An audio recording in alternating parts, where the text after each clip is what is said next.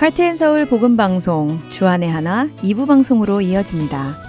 주안의 하나 2부에는 피아노와 함께하는 찬양과 은혜의 설교 그리고 원독자의 관점으로 읽어가는 갈라디아서가 준비되어 있습니다.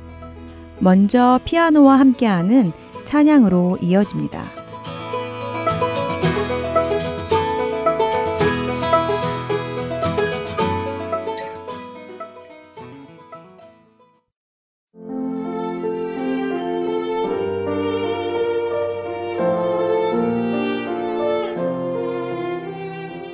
애청자 여러분, 안녕하세요. 널리 애창되는 찬양곡들의 역사와 배경, 그리고 그 안에서 역사하신 하나님을 알아가는 시간, 피아노와 함께하는 찬양을 진행하는 피아니스트 이지영입니다. 제가 한국에 있을 때 가장 견디기 힘든 것 중에 하나가 미세먼지 심한 날이었는데요. 앞이 보이지 않을 정도로 뿌연 연기, 한여름에도 창문을 열지 못하고 실시간 제공되는 미세먼지, 초미세먼지 농도를 체크하며 하루 종일 마스크를 쓰고 보이지 않는 것에 대한 공포감을 느꼈었죠.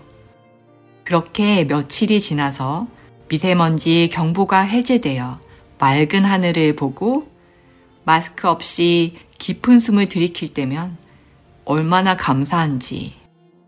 아, 평상시에는 몰랐는데 이렇게 좋은 공기를 마실 수 있는 것이 참 감사한 것이구나. 정말로 하나님, 맑은 공기 너무 감사합니다. 라는 말이 입에서 저절로 나오더라고요.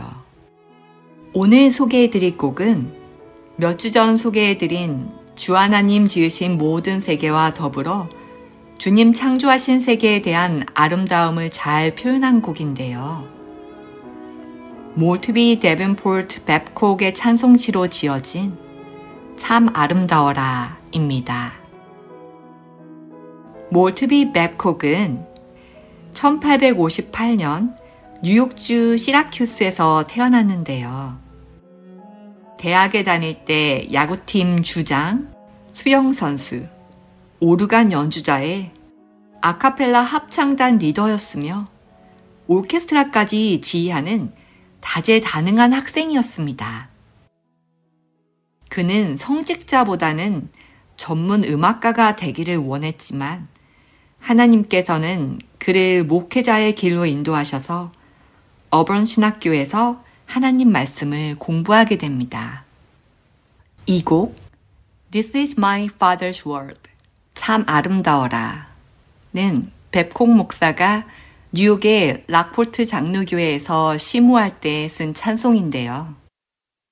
그는 이른 새벽 또는 늦은 밤에도 락폴트 시내 북쪽으로 2, 3마일 떨어진 온타리오 호수가 내려다 보이는 곳에서 산책을 즐겼는데 산책을 나가기 전 가족에게 항상 이렇게 말했답니다.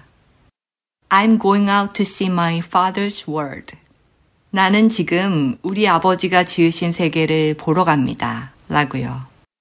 뱁콩 목사는 그곳에서 자연의 아름다움을 보며 천지 만물을 창조하신 하나님과 교제하였는데 물 위를 날아다니는 새들이 지저귀는 소리에 큰 감동을 받고 여기는 새들의 성소 같은 곳이군 이라고 말했답니다. 그는 하나님의 피조물인 자연과 대화하고 교제하는 목회자였습니다. 영성과 열정이 넘치는 백홍 목사는 42세의 젊은 나이로 하나님의 부르심을 받았는데요. 아내 캐서린이 그가 생전에 지은 시와 설교를 모아서 일상생활의 사색이라는 찬송집을 출간하는데 참 아름다워라 가 여기에 실리게 됩니다. 이 곡의 편곡자는 맥콕과 막역한 친구 사이였던 프랭클린 셰파드인데요. 영국의 전통 멜로디를 근거로 해서 찬송을 만들었고 1915년 장로교 주일학교 노래집 알렐루야를 통해 처음으로 세상에 알려지게 됩니다. 사랑하는 애청자 여러분, 보이지 않는 걱정의 미세먼지, 자녀의 미세먼지, 미래의 미세먼지 때문에 근심하고 계시지는 않으신가요? 시편 24편 1절 땅과 거기에 충만한 것과 세계와 그 가운데에 사는 자들은 다 여호와의 것이로다 라는 말씀을 기억하시기 바랍니다. 하던 일과 걱정들을 천지를 창조하신 주님 앞에 다 내려놓고 백홍 목사님이 산책 나가기 전에 항상 하시던 말씀. 나는 지금 우리 아버지가 지으신 세계를 보러 갑니다. 라고 세상에 외쳐보면 어떨까요? 오늘 피아노와 함께하는 찬양, 참 아름다워라의 연주는 10여 년 전 단기 성교 기금 마련을 위해서 바이올린 권우람, 첼로 천세라, 그리고 제가 Trinity 트리오를 결성하여 연주했던 곡으로 들려드립니다. 한 주간 주님 지으신 참 아름다운 세계를 감상하시며 주님 안에서 평안하세요.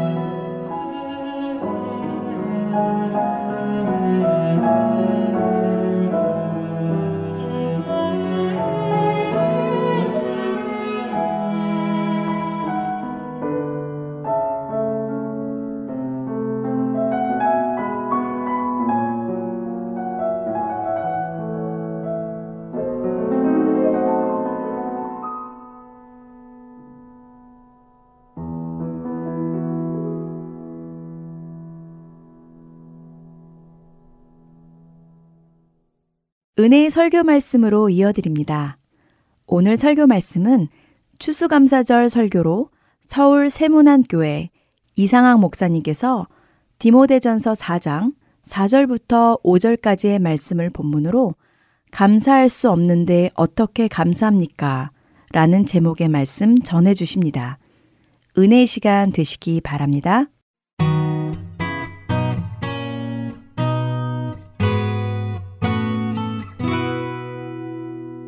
다드림교회라는 곳을 목회하시는 김병년 목사님이라고 계십니다.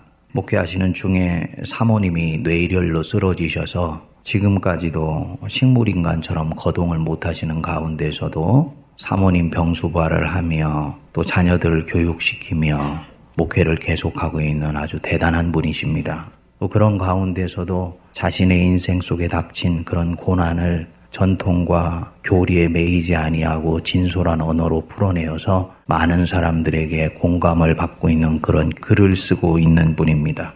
이분이 쓴 목회 컬럼 중에서 감사만 하라고요 라는 글의 일부분을 여러분들에게 읽어드립니다. 장인어른과 장모님은 무조건 감사하라 하신다. 그러나 나는 감사라는 말에 알레르기 반응을 보였다. 예, 장모님, 감사 많이 하세요. 이제 감사만 하시면 되겠네요. 혼란, 당혹, 황당, 당황. 이런 단어가 내게는 훨씬 익숙한데 이 상황에서 감사부터 하라는 주변의 강한 압박감은 나의 내면을 공황 상태로 몰고 갔다. 아플 때 감사보다 먼저 울고 싶은데 먼저 감사부터 하라는 말은 나에게는 영적인 폭력으로 보였다. 감사로 괜찮지 않은 상황을 무시하는 태도는 영적으로 성숙한 삶이 아니었다. 아내가 여전히 새근새근 숨을 쉬며 살아있지만 숨만 쉬는 것만으로 감사하게는 잃은 것이 너무나 많다. 최선을 다해서 간호해도 순간적인 부주의로 아내가 욕창을 알아 겪는 아픔을 보며 나는 감사하지 못한다. 나는 아직도 감사가 서툴다. 오늘은 추수감사절로 지키는 날입니다. 가을에 풍성한 수확을 주신 하나님께 감사하고 한 해 동안 여기까지 인도하신 하나님 찬양하며 12월 달 다가오시는 우리 주 예수 그리스도의 오시는 날을 기다리는 그런 날입니다. 그러나 김병년 목사님처럼 감사가 부담스러운 분들도 있습니다.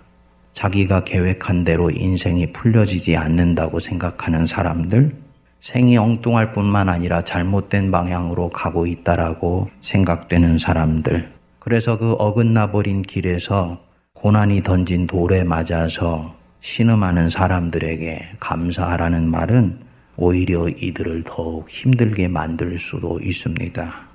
영적인 폭언이고 말의 폭력이 될 수도 있는 거지요. 왜냐고요? 우리는 감사하는 기기가 아니고 인간이기 때문에 우리는 감사할 수 없어 보이는 상황에서도 그저 감사하며 살도록 보턴이 눌러져 있는 기계가 아니고 인간이기 때문에 감사하기 전에 이 아픔을 치유할 수 있는 시간이 필요합니다. 그 시간까지는 감사하라고 말하는 대신에 그냥 좀 놔두고 좀 기다려주고 좀 더 울게 해줘야 할 수도 있습니다. 저는 우리 그리스도인들이 감사에 대해서 잘못된 생각을 하고 있다고 봅니다. 내가 감사하지 않고 불평하면 내가 믿음이 없기 때문이라고 판단하는 것은 그건 건강한 신앙의 태도가 아닙니다. 또 하나님이 그나마 가진 복까지 빼앗아 가실까봐 두려워서 감사하는 것은 진정한 감사가 아닙니다. 아들을 잃은 어머니는 한탄할 자격이 있고요. 생계가 막막해진 아버지, 자식들 걱정에 지금의 상황을 원망할 수 있습니다.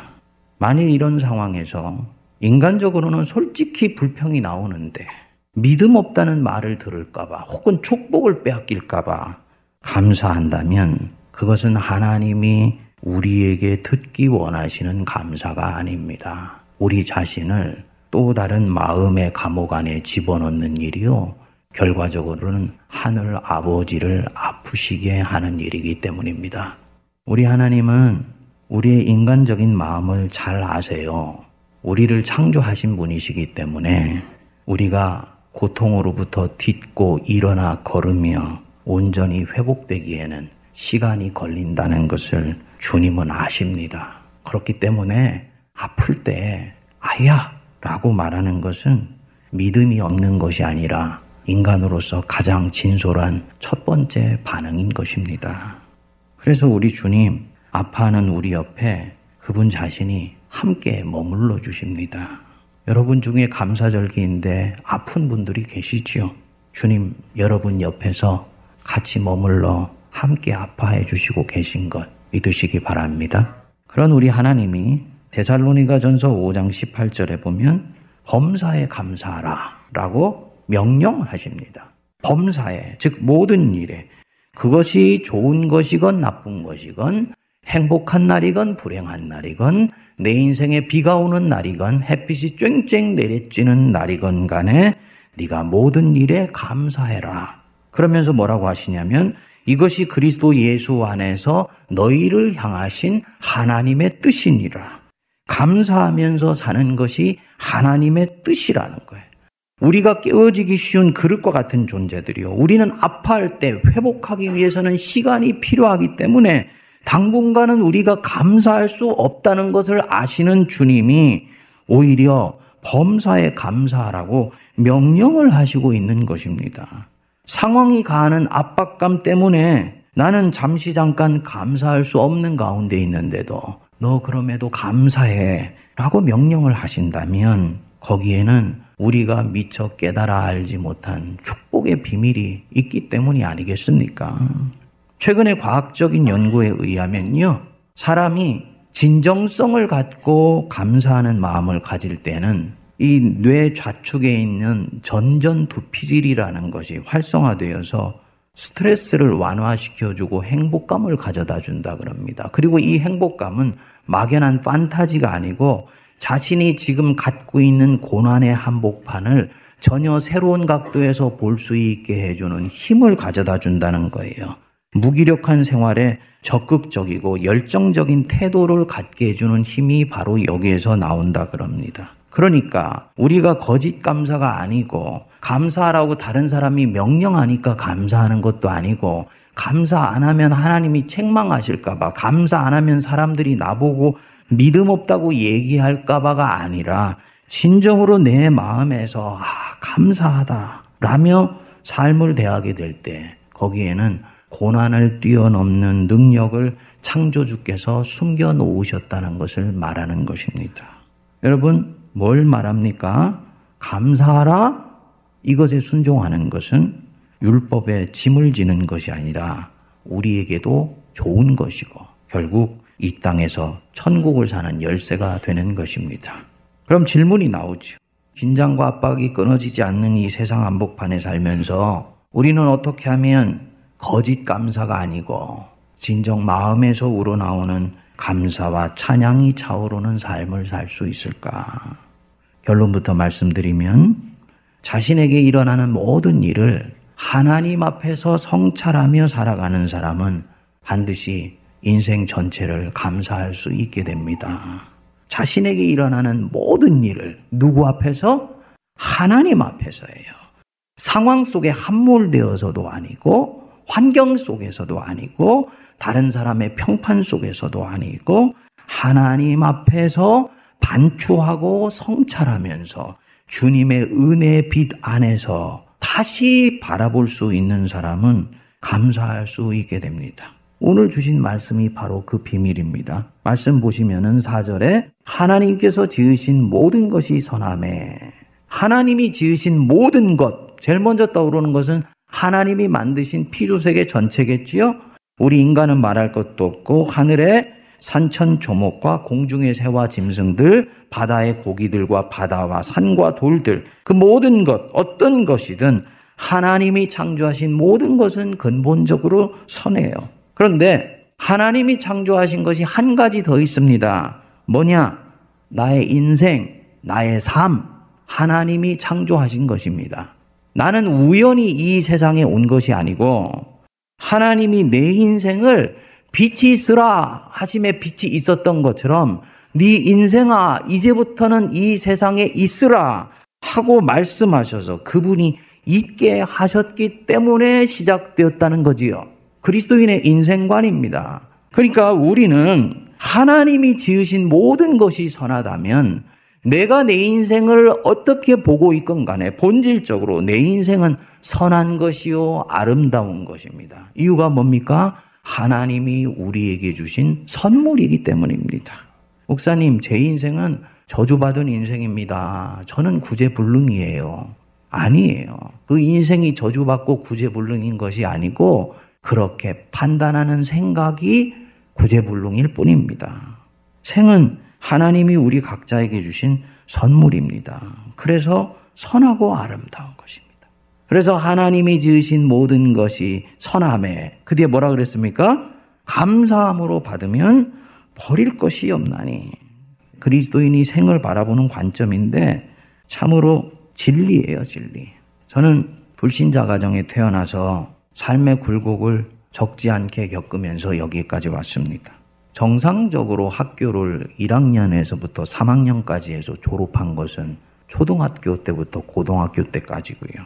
그 이외에는 항상 학교를 다니건 뭐를 하건 간에 중간에 무슨 일이 있어서 같이 들어온 동료들보다 1년 혹은 2년 늦게 학업을 마치곤 했습니다. 대학도 재수를 했고요. 학부 마치고 대학원을 갈 때도 과를 옮기는 바람에 1년을 공부해서 진학을 했습니다. 실패도 몇 차례를 해봤습니다. 목사로서 은혜스럽지 않은 이력도 갖고 있습니다. 미국에 있을 때 교회를 개척해 놓고는 결국은 뒷감당을 하지 못하고 몸이 부러져서 자기가 개척한 교회를 스스로 내려놓게 되면서 목사로서의 불명예를 끌어안고 지냈던 시간들도 있습니다. 그런데 돌이켜서 생각해 보면 하나님이 지으신 이 삶의 구비구비와 국면 국면들은 결국은 다 선한 것이었습니다.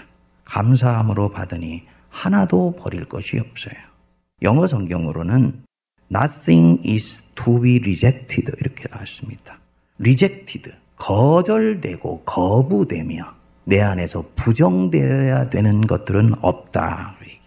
이것은 없었어야 되는데 이 일은 일어나지 않았어야 되는데 라고 생각하면서 할 수만 있다면 지우개로 지워버리고 싶은 그런 내 인생의 삶의 어떤 사건들은 없다라는 것입니다. 감사함으로 받으면 버릴 것이 하나도 없어요.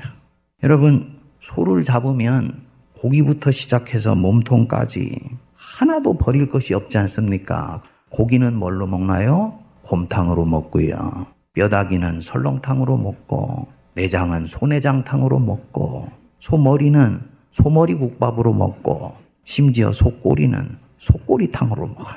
하나도 버릴 것이 없어요. 우리 인생도 마찬가지입니다. 저는 그렇게 얘기를 합니다. 인생은 소다. 인생은 소예요. 정말 버릴 것이 하나도 없습니다. 제 이메일의 닉네임이 우보인데 소걸음. 정말 인생은 하나도 버릴 것이 없습니다. 에이, 목사님, 지워버리고 싶은 기억이 얼마나 많은데요. 그때 그 일로 인해서 지금 내 인생이 완전히 곤두박질 쳐버리게 되었는데 뭘 하나도 버릴 것이 없습니까? 공감할 수 없는 분들도 계실 것입니다. 그분이 그렇게 생각하는 데는 이유가 있습니다. 소가 왜 버릴 것이 없냐 하면 소는 다른 짐승과 달리 몸 전체가 깨끗한 동물이라 그럽니다. 마찬가지죠. 모든 부위가 깨끗해야지 버릴 것이 없는데 인생이라는 몸통에서 어떤 부분이 깨끗해지지 않고 있는 부분이 있기 때문에 그 부분은 그 사람에게는 버려버리고 싶은 부분이 되어버린 것입니다. 절대로 우리는 무조건 감사할 수가 없습니다. 절대로 그 순간이 무조건 받아들여질 수가 없어요. 그렇게 하기에는 내가 너무 아프기 때문입니다. 어떻게 해야 되느냐? 디모데전서 4장 5절로 가야 돼요. 우리 같이 한번 읽어보겠습니다. 하나님의 말씀과 기도로 거룩하여 지민이라. 하나도 버릴 것이 없기 위해서는 하나님의 말씀과 기도로 거룩해져야 된다. 그러니까 사절이 진리로 설 수 있게 해주는 토대가 되는 말씀이라는 거지요. 선포하면서 나는 감사해라고 외치는 것으로는 대단히 공허합니다. 신앙은 절대로 공허한 것이 아니에요. 맹목도 아닙니다. 실제로 감사할 수 있고 하나님이 감사하기를 원하시는데 너희들이 그렇게 하려면 어떻게 하면 되냐면은 하나님의 말씀과 기도로 뭐 해지면 된다고요? 거룩해지면 돼요. 여기서 이 거룩하다는 말이 굉장히 중요한 단어입니다. 영어로는 보면 홀리라고 쓰지 않았습니다. 정확히 말하면 consecrate. 그래서 그 순간들이 정화될 때, 즉, 그 사건들을 내가 꽁치고 숨기고 뒤로 가려놓고 있는 것이 아니고 하나님의 재단 앞에 그 순간과 사건과 지금의 이 현재 지워버리고 싶은 이 삶의 국면들을 하나님 앞에 내어놓을 때 결국은 그것은 하나님의 은혜의 빛 속에서 새롭게 이해되면서 하나도 버릴 것이 없고 다 선하게 되어서 결국 감사합니다, 주님. 이라는 고백이 나오게 된다는 거지요. 우리 기독교 개신교 신앙에서는 많이 접근하지 않는 부분인데 대단히 중요한 부분을 바울이 지금 보여주고 있는 것입니다. 기억에서 지워버리고 싶은 인생의 어느 순간, 인생의 어느 특정 국면 자체가 하나님의 말씀에 의해서 비춰지고 기도 속에서 인생이 이해되기 시작할 때 그 사람의 인생은 그때 정화되기 시작합니다. 그리고 그 사건들은 죽여버리고 싶은 것이었는데 말씀과 기도 속에서 이 사건이 가진 참된 의미가 내게 새롭게 이해가 되면서요. 에스골 골짜기에 마른 뼈들이 살아나듯이 인생이 다시 살아나는 역사가 일어나게 되는 것입니다. 그리고 그 모든 것들이 하나님의 섭리 속에서 빛이 나기 시작합니다. 이때, 아, 내 인생을 엮어온 그 어떤 것도 버릴 것이 없고 주님이 지으신 모든 것은 선한 것이구나. 감사와 찬양이 여기서 흘러나오지요. 그 사람의 인생이 부활한 것입니다. 이게 복음의 능력이에요. 여러분들 아시는 대로 저는 2018년 여름에 지워버리고 싶은 고통을 한 가지 겪었었습니다. 6월 18일에 30분짜리 시술을 한다고 병원에 들어갔는데 심장 쪽 혈관이 터져서 죽을 고비를 넘기고 결국은 살아났습니다. 그리고 그때 이후 많은 것들이 제게는 달라졌습니다. 지금도 가슴을 열고 큰 기억자로 꺾어져 있는 흉터를 보면 저는 아직도 이 상처를 받아들일 수가 없어요. 거울 속에 서 있는 저 자신이 너무너무나 낯설게 느껴집니다. 겨울이 되어 가니까 피부가 당기고 가슴이 막 저려요. 이전에는 갖지 않아도 되는 고통이 6월 18일 날 이후로 하나 생기게 된 거지요. 더 안타까운 것은 제가 보기에는 목회에 있어서도 부임한 이후에 목회자가 가질 수 있는 골든 모멘텀 하나를 잃어버린 것 같아서 새성전 입당을 앞두고 있는 그런 가운데에서 너무너무나 속이 상해요. 받아들일 수가 없었습니다. 도대체 내게 왜 내가 뭘 크게 잘못했다고 하는 생각이 차오르더라고요. 감사함으로 받으면 하나도 버릴 것이 없다 그랬는데 저는 되돌릴 수만 있다면 6월 18일 이전으로 돌아가고 싶다는 마음이 들었습니다. 자연히 제게 감사가 없어진 것은 말할 것도 없지요. 성도님들이 저를 만나시면 목사님 다시 살아서 돌아오시고 건강해지셔서 너무너무나 감사합니다. 그런데 솔직히 제 안에는 감사한 마음이 들지 않으니까 이것에 대해서 어떻게 반응을 해야 될지 저쪽이 훨씬 좋은 거 아니까 사명 때문에 주님이 나를 여기로 다시 보내셨다는 것 외에는 감사한 마음이 들지를 않더라고요. 그런데 이런 가운데 주시는 은혜가 있었습니다. 아침 예배 때 요즘 요셉의 인생을 묵상하는데 이 요셉을 전에는 지혜와 경륜의 사람이라고만 생각을 했습니다. 어릴 적 꾸었던 꿈을 고난 가운데서도 놓치지 않고 결국을 이룬 성공 신화의 성경적 스토리. 그런데 이번에는 전혀 다르게 읽히더라고요. 형들에게 배반을 당해서 하루아침에 자유인에서 애구방의 친위 대장인 보디발의 집에 노예로 팔려가지 않았습니까? 어떻게 어떻게 자신을 추스려서 삶의 중심을 잡았지요? 성경은 하나님께서 그와 함께 계셔서 요셉이 형통케 되었다. 라고 얘기를 하는데 아, 자유인이 노예로 전락하게 되었는데 형통하면 얼마나 형통합니까? 결국은 또 일이 꼬여버리지 않았습니까? 보디발의 아내의 유혹을 뿌리쳤는데 누명을 쓰고 옥에 갇혔습니다. 그런데 성경은 또 무덤덤하게 이야기를 합니다. 하나님께서 요셉과 함께 계심에 감옥에서 그가 형통한 자가 되었다. 아니 감옥에 억울하게 갇혔는데 형통하기는 뭐가 형통해요? 형통할 것 하나도 없지요. 감사할 것 하나도 없어요.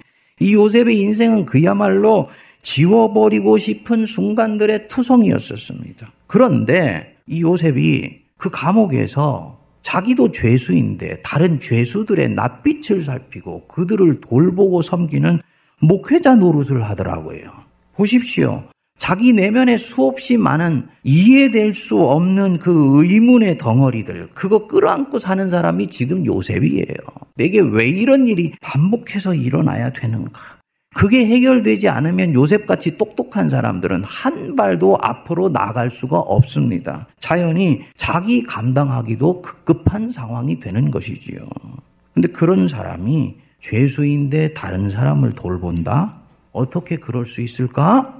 자기 정리가 끝났던 것입니다. 자기의 지금 이 순간을 수용하고 감사하며 살아가고 있기 때문에 타자를 향해서 열린 삶이 가능했던 것입니다. 아, 이 요셉이라는 사람 어마어마한 믿음의 사람이었구나. 자기 조상들과 달리 하나님을 한 번도 환상으로건 꿈으로건 대면에서 본 적이 없는데 신앙이 완전히 내면화되어서 그야말로 믿음의 삶을 이미 세포 속에 박아놓고 살아가고 있었던 사람이구나. 성경에는 없었지만 이 요셉은 기도하면서 하나님 앞에서 지금 자신의 그 삶을 비춰본 것입니다. 그리고 이 삶이 이유는 알 수 없지만 철저히 하나님의 섭리 속에 있을 것이다라는 걸 믿고 확신하고 하나님 앞에서 고요히 자기 인생의 걸음을 걸어간 거예요. 이때 제 안에 나지막한 질문이 올라왔습니다. 개인적인 질문이지요. 성령의 질문일 수도 있고 제 영혼의 질문일 수도 있지요. 하나님이 네게 허용하신 일들 중에 결과적으로 잘못된 것들이 있었더냐? 무슨 말이냐면요. 그날 6월 18일의 일이 원수가 한 짓이건 네 죄 때문에 일어난 것이건 혹은 그야말로 사건 사고이건 간에 그것은 하나님이 허용하신 것인데 그렇게 네 인생에 일어난 일들 중에 결국 일어나지 말았어야 되었는데 일어난 일들이 있었느냐 생각해 보니까 없었습니다. 그때 그 순간은 궤도에서 벗어난 것 같고 잘못되어져 가는 것 같았지만 결국은 다 제게는 잘된 일이었습니다. 하나도 버릴 것이 없었어요. 이 생이 하나님의 인도하심 속에서 빚어가고 있는 한, 하나님이 나와 함께 하시고 내가 나와 함께 하시는 하나님의 그 손길을 뿌리치지 않는 한, 하나님이 허용하신 모든 일들은 결과적으로는 다 좋았습니다. 그때 아팠었기 때문에 철이 들었고요. 실패했었기 때문에 새로운 하나님을 만날 수 있었고요. 저 같은 경우는 안전한 품을 빼앗겼기 때문에 더욱 좋은 영혼의 본향을 만날 수가 있었습니다. 심지어는 고등학교 때 불교라는 이교의 발을 담고 봤기 때문에 기독교 복음이 얼마나 위대한 것인지를 확신을 가지고 여러분들에게 말씀드릴 수가 있습니다. 제가 대학교 다닐 때 시골에서 막 올라와서 대학교를 갔는데 그 서울 아가씨들하고 대화를 했는데 서울 아가씨들은 대화하는데 꼭 끝에 뭐뭐 했니? 뭐뭐 했니? 이렇게 하더라고요. 근데 그 말이 얼마나 예쁘게 보이는지 몰라요. 그래서 야 나도 서울 아가씨하고 좀 데이트 한번 해보면 좋겠다. 그런데 마침내 그 1학년 가을에 소원이 이루어졌습니다. 그래가지고 서울 아가씨하고 1년 동안을 교제를 했어요. 결국은 1년 사귀다가 이맘때였던 것 같네, 생각해 보니까. 결국은 사연이 있게 되어서 헤어지게 됐는데, 우리 집사람에게는 대단히 미안합니다. 집에 돌아와가지고는 베개를 뒤집어 쓰고 밤새 울었어요. 얼마나 울었는지 새벽에까지 울고 나니까 베개가 흥건히 적셔졌더라고요. 그때는 하늘이 무너지는 것 같았죠. 그런데 지금 사랑하는 내 아내를 만났다. 빈 말씀으로 드리는 게 아니에요, 여러분. 네? 네. 감사함으로 받으면, 그때는 무너져 버린 것 같았지만, 감사함으로 받으면 하나도 버릴 것이 없다. 그렇게 이해될 수 있는 힘이 어디 있겠습니까? 하나님의 섭리의 손길 속에서 내 인생이 이해되어지게 되니까요. 그때 고난당한 것이 내게 유익이었다라는 것이 내가 깨달아지게 되면서 누가 감사라고 강요하기 때문에 아니라 내 영혼 깊숙한 곳에서 자발적인 감사가 터져 나오는 것입니다. 결국은 그분이 하신 일은 가장 좋았습니다. 6월 18일에 그 사건과 그 이후의 삶을 보는 관점이 그 새벽에 달라지게 되었어요. 결론이 지어지더라고요. 그러면서 제 마음에 딱 확신이 섰습니다. 영어로 I am on the right track. 나는 지금 옳은 길 위에 서 있다. 그렇기 때문에 모든 것은 다 잘 될 것이다. 여러분들도 마찬가지인 줄 믿습니다. 여러분, 여러분은 하나님이 여러분들을 얼마나 사랑하시는지 몰라요. 제가 목회를 해보면은 하나님이 정말 하나님 백성을 너무너무 사랑하시는 것을 제가 느낍니다. 목회자 자신은 안중에도 없을 정도로 하나님이 하나님 백성을 살피시고 챙기시더라고요. 목회자 자신은 수욕을 당하거나 때로는 능욕을 당할지라도 당신 백성을 살리기 위해서는 하나님은 바둑으로 치면 모양새라는 것을 가리시지를 않더라고요. 사랑하기 때문에 아픔도 허용하시고요. 영적인 광야도 지나가게 하십니다.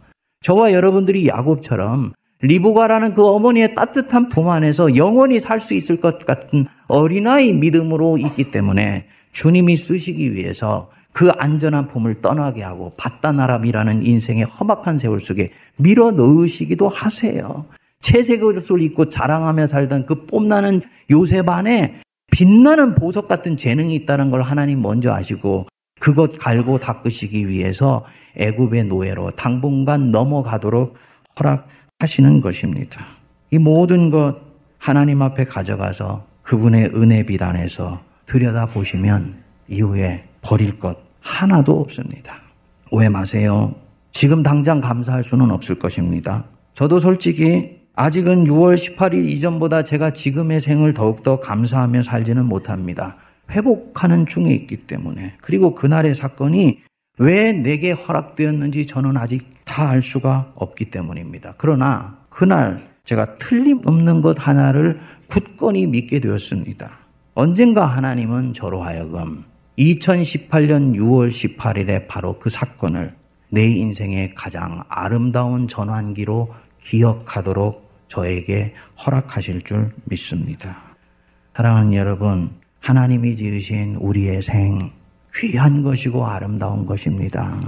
그분의 생각은 우리의 생각과 다르기 때문에 때로는 우리가 생각하는 인생의 행로와 트랙을 따라서 우리를 이끌어 가시지 아니하시고 우리를 엉뚱한 곳으로 내어 던지시기도 하시고 모른 척 하시기도 하시고 삶의 어두운 터널을 지나가게도 하세요. 그러나 감사함으로 받으면 하나도 시간이 지나면은 버릴 것이 없게 되니 그 사건들을 하나님의 말씀과 기도 속에서 정화하며 주님의 섭리의 속길 속에서 이해하게 될 때 하나님은 그 모든 것들을 감사의 재료로 받으실 줄 믿습니다.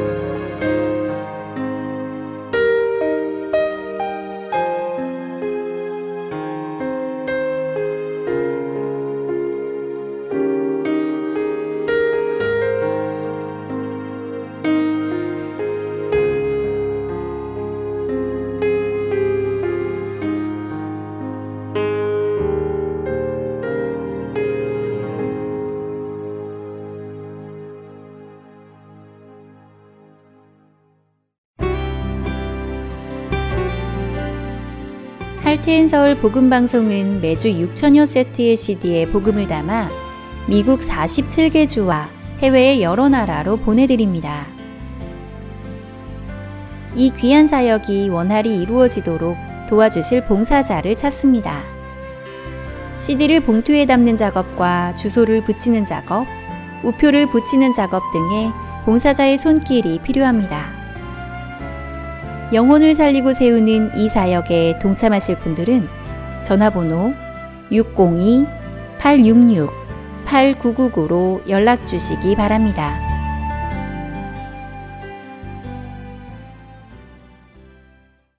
계속해서 원독자의 관점으로 읽어가는 갈라디아서 보내드립니다.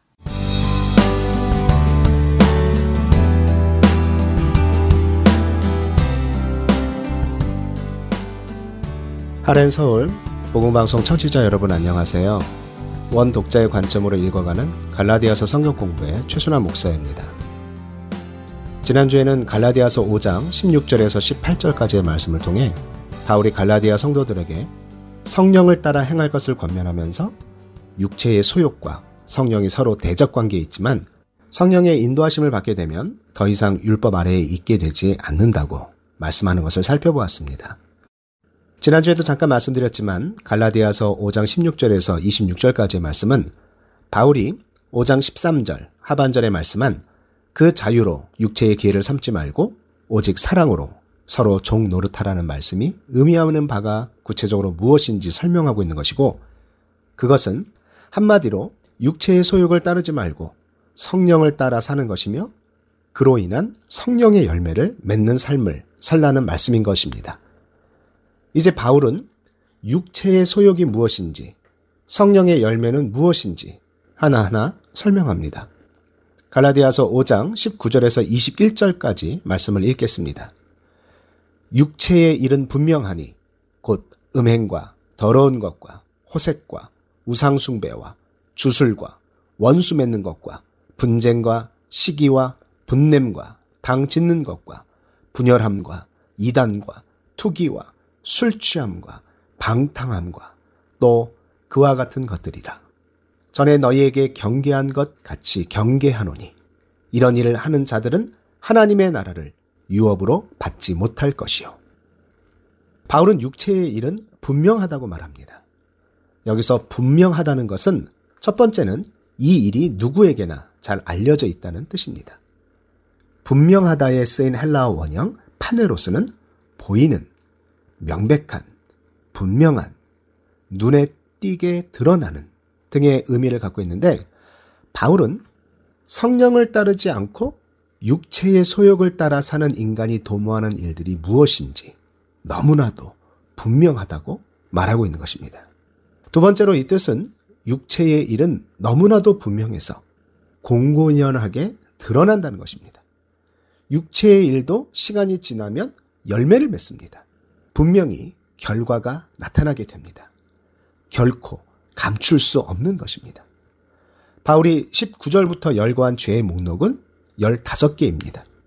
물론 21절에서 또 그와 같은 것들이라고 말하면서 여기서 그치는 것이 아니라 이러한 목록과 비슷한 다른 여러 가지 있다는 것을 말하고 있습니다. 여기서 이 15가지의 죄 목록 하나하나의 의미를 청취자 여러분께 말씀드리지는 않겠습니다. 죄의 목록을 자세하게 아는 것이 그리 중요하게 생각되지는 않습니다.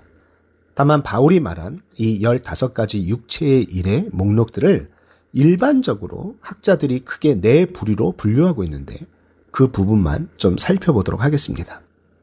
첫 번째 부류의 육체의 일은 성적인 영역을 말하는데 음행, 더러운 것, 그리고 호색이 여기에 속합니다.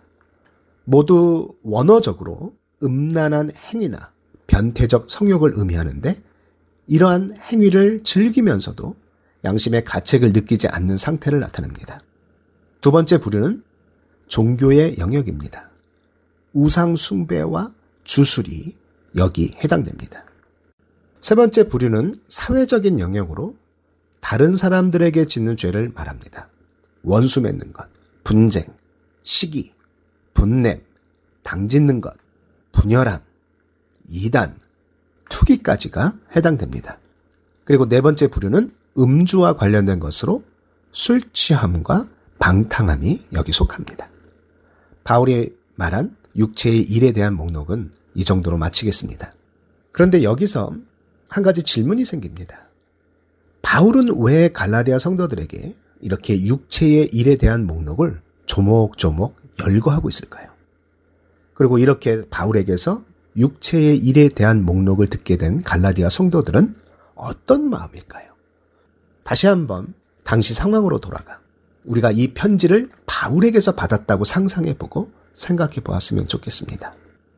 바울은 육체의 일은 분명하다고 말합니다. 지금 갈라디아 성도들이 이것이 죄인지 모르고 있는 것이 아니라는 것입니다. 오히려 당시 사람들이 이미 범하고 있는 죄의 목록입니다. 그런데 너무나 죄가 보편화돼서 죄 의식조차 없는 상태가 된 것입니다. 어쩌면 이러한 죄들은 특별히 이방인 도시에서는 공공연하게 행해지는 의식 같은 것일 수 있습니다. 어떤 하나의 문화의 한 부분으로 받아들여졌던 것일 수 있습니다. 바울은 21절 후반부에서 전에 너희에게 경계한 것 같이 경계하노니 라고 말합니다. 바울은 이 편지를 쓰기 전 아마도 갈라디아 성도들을 만나서 복음을 전했던 그때 이미 이러한 육체의 일들을 경고했었다는 것입니다. 이미 이방인 사회에 만연하게 퍼져 있었던 이러한 죄의 모습들, 육체의 일의 모습들을 일일이 열거함으로 인해 이러한 모든 것들이 하나님의 자녀가 된 신분에 있는 사람들에게는 죄임을 밝히고 있는 것입니다. 그리고 동시에 갈라디아 성도들로 하여금 바울이 말하는 이 육체의 일에 대한 목록, 죄의 목록을 하나씩 들으면서 지금 본인들이 그중 혹시 어느 것이라도 범하고 있는 죄가 있다면 남에게 들키지 않았기에 괜찮은 줄 알고 아직 몰래 그 죄를 짓고 있는 것이 있다면 하나님 앞에서는 절대 숨길 수 없는 것이 죄의 모습임을 깨달아 다시 한번 회개하고 성령의 인도하심을 따르라는 마음으로 하나하나 이 목록을 열거했다고 생각합니다. 그리고 동시에 갈라디아 성도들은 이 죄의 목록을 하나하나 들으면서 자신들의 마음을 돌이켜보는 시간이 되었을 것이라 생각합니다. 이것은 저와 청취자 여러분 모두에게도 적용되는 말씀입니다. 바울이 열거한 이 모든 목록의 일은 배워서 행하는 것이 아닙니다. 사실 죄는 아무런 노력을 하지 않아도 너무나도 자연스럽게 짓게 되는 것입니다. 죄를 짓기 위해 애쓰고 노력할 필요가 없습니다. 죄를 짓는데 너무 힘이 든다면 죄를 짓는 것이 참 많이 줄어들 것입니다. 하지만 죄는 노력하지 않아도 우리의 생각과 육체에서 그대로 흘러나옵니다. 혹 바울이 로마서 7장 18절 19절에서 말한 대로 내 속, 곧 내 육신에 선한 것이 거하지 아니하는 줄을 아노니 원함은 내게 있으나 선을 행하는 것은 없노라. 내가 원하는 바 선은 행하지 아니하고 도리어 원하지 아니하는 바 악을 행하는도다. 라는 마음이 있을 수 있지만 지난주 말씀처럼 내 수준이 우리의 수준이 우리를 그렇게 놔두지 않는 것입니다. 이제 바울은 갈라디아 성도들에게 이렇게 바울이 경계함에도 불구하고 다시 이런 일을 하는 자들은 하나님의 나라를 유업으로 받지 못할 것이라고 선포합니다. 그리스도를 믿는 믿음 안에서 성령의 인도하심을 받는 사람은 하나님의 아들로서 그 유업을 받게 되지만 성령을 따르지 않고 육체의 일을 행하는 자들은 하나님 나라를 유업으로 받지 못한다는 것입니다. 그러면 어떻게 해야 합니까? 성령을 따라 행하라는 것입니다. 성령의 인도하심을 따라 살라는 것입니다. 성령의 열매를 맺으며 살라는 것입니다. 갈라디아서 5장 22절과 23절 말씀입니다. 오직 성령의 열매는 사랑과 희락과 화평과 오래 참음과 자비와 양선과 충성과 온유와 절제니 이 같은 것을 금지할 법이 없느니라. 오직 성령의 열매는 내서 오직으로 번역된 헬라어는 대라는 단어로 그러나로 해석이 더 많이 됩니다. 즉 바울은 19절부터 육체의 일은 분명하니 라고 말하면서 15가지 목록을 열거한 이후 22절을 시작하면서 그러나 라는 접속사를 써서 육체의 일과 지금부터 얘기하는 성령의 열매를 분명하게 대조하고 있는 것입니다. 그리고 열매에 해당하는 헬라어 카르포스는 땅의 열매라는 뜻도 있지만 좋든 나쁘든 간에 착수한 일의 결과를 뜻하는 조금 확대된 의미로 성과, 결과라는 의미도 있습니다. 즉 바울은 이 카프로스라는 단어를 사용하면서 성령에 의해 일방적으로 성도들에게 주어지는 은사와 달리 하나님의 축복된 은혜를 받은 성도가 그 은혜 안에 살아갈 때 맺어지는 성과 혹은 결과라는 의미의 카프로스, 곧 열매라는 단어를 사용했다고 생각됩니다. 바울이 여기서 주장하는 것은 간단합니다. 육체의 일을 행하는 사람에게는 육체의 일에 대한 열매, 즉 죄의 열매가 나타날 것이고 성령을 따라 행하는 사람에게는 성령의 열매가 나타날 것이라는 겁니다. 갈라디아서 6장 8절에서도 바울은 자기의 육체를 위하여 심는 자는 육체로부터 썩어질 것을 거두고 성령을 위하여 심는 자는 성령으로부터 명생을 거두리라라고 말하고 있습니다. 이것이 바로 우리가 성령을 따라 사는 것을 게을리하지 말아야 하는 이유입니다. 그냥 보면 모릅니다. 겉으로 보면 다 그리스도인 같습니다. 하지만 그 열매를 보고 그 나무를 아는 것과 같이 그 사람의 삶의 열매를 보고 그 사람이 지금 육체의 일을 행하여 육체의 열매를 맺고 있는지 아니면 성령을 따라 행하여 성령의 열매를 맺고 있는지 알 수 있는 것입니다. 성령의 열매 하나하나가 의미하는 것이 무엇인지 한번 살펴보았으면 좋겠습니다. 오늘은 처음에 나오는 세 가지 성령의 열매, 사랑, 희락, 그리고 화평에 대해서 살펴보겠습니다. 한국어 사랑에 해당하는 헬라어는 많은 분들이 잘 알고 있는 단어 아가페입니다. 일반적으로 헬라어에서는 사랑이라는 말에 네 가지의 다른 헬라어 단어가 쓰이는데요. 남녀 사이, 곧 이성 간의 사랑을 의미할 때는 에로스가 쓰여지고 친구 사이의 우정을 의미할 때는 필리아, 가족 간의 사랑을 말할 때는 스톨게, 그리고 무조건적인 사랑, 그래서 하나님의 사랑을 의미하는 단어는 아가페를 사용하고 있습니다. 바울이 여기서 본질적으로 무조건적이고 헌신적인 하나님의 사랑을 나타내는 아가페라는 단어를 썼다는 것은 하나님께서 우리를 사랑하신 그 사랑처럼 우리도 마땅히 서로 사랑해야 한다는 의미가 담겨져 있다고 생각합니다. 희락에 해당하는 헬라어는 카라입니다. 신약 성경에 59에 나오는데 문자적으로는 기쁨, 즐거움을 의미합니다. 바울이 로마서 14장 17절에서 하나님의 나라는 먹는 것과 마시는 것이 아니요 오직 성령 안에 있는 의와 평강과 희락이라고 할 때는 한국어 희락으로 로마서 15장 13절에서 소망의 하나님이 모든 기쁨과 평강을 믿음 안에서 너희에게 충만하게 하사 성령의 능력으로 소망이 넘치게 하시기를 원하노라 라고 할 때는 기쁨으로 번역되었는데요. 인간적이며 육신적인 기쁨이 아니라 하나님의 사랑을 전폭적으로 믿음으로 말미암아 생기는 기쁜 마음, 곧 구원받은 사람의 거룩한 기쁨을 의미한다고 볼 수 있습니다.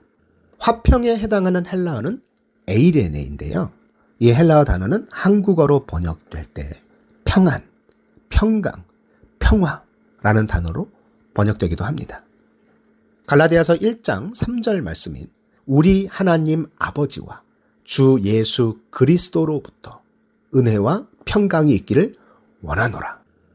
이렇게 바울이 갈라디아 성도들을 축복하는 인사를 할 때 이미 이 단어를 살펴보았는데요.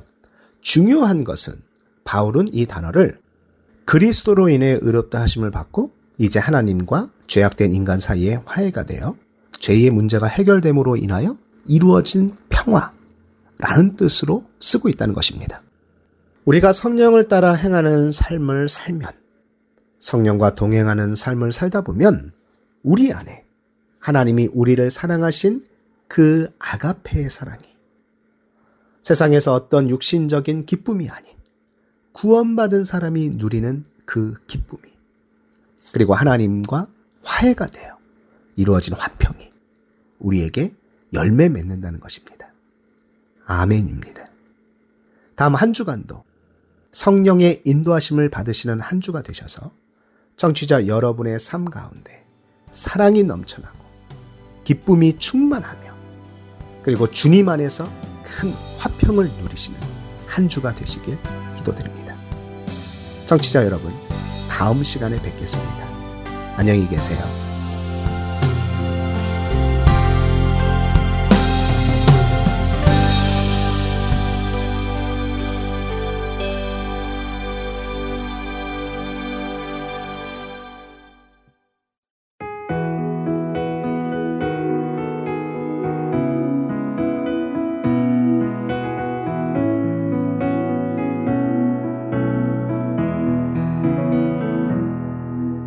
그 선한 힘에 고요히 감사요 그 놀라운 평화를 누리며 나 그대들과 함께 걸어가네. 나 그대들과 아내를 연해 지나간 어물 어둠의 날들이 무겁게 내 영혼 짓눌러도 오 주여 우릴 외면치 마시고 약속의 구원을 이루소서. 그 선한 힘이 우 릴 감싸시니 믿음으로 일어날 일 기대하네. 주 언제나 우리와 함께 계셔. 하루 또 하루가 늘 새로워. 주께서 밝히신 작은 촛불이 어둠을 헤치고 타오르네. 그 빛에 우리 모두 하나 되어 온 누리에 비추게 하소서. 그 선한 힘이 우릴 감싸시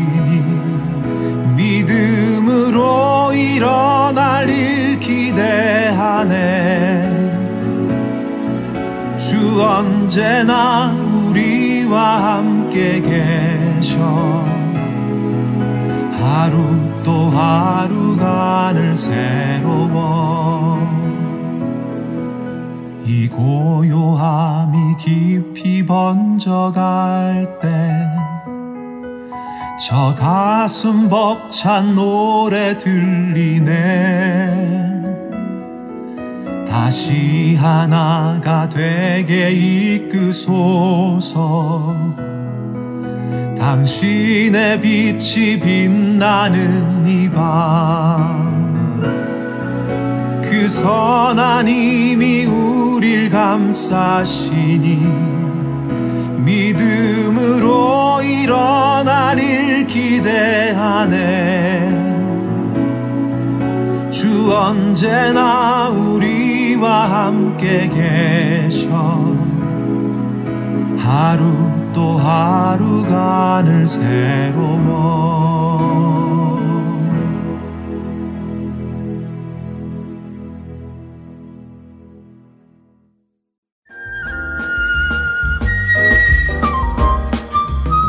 주안의 하나 2부 준비된 순서는 여기까지입니다. 함께 해주신 여러분께 감사드립니다. 다음 시간에 뵙겠습니다. 안녕히 계십시오.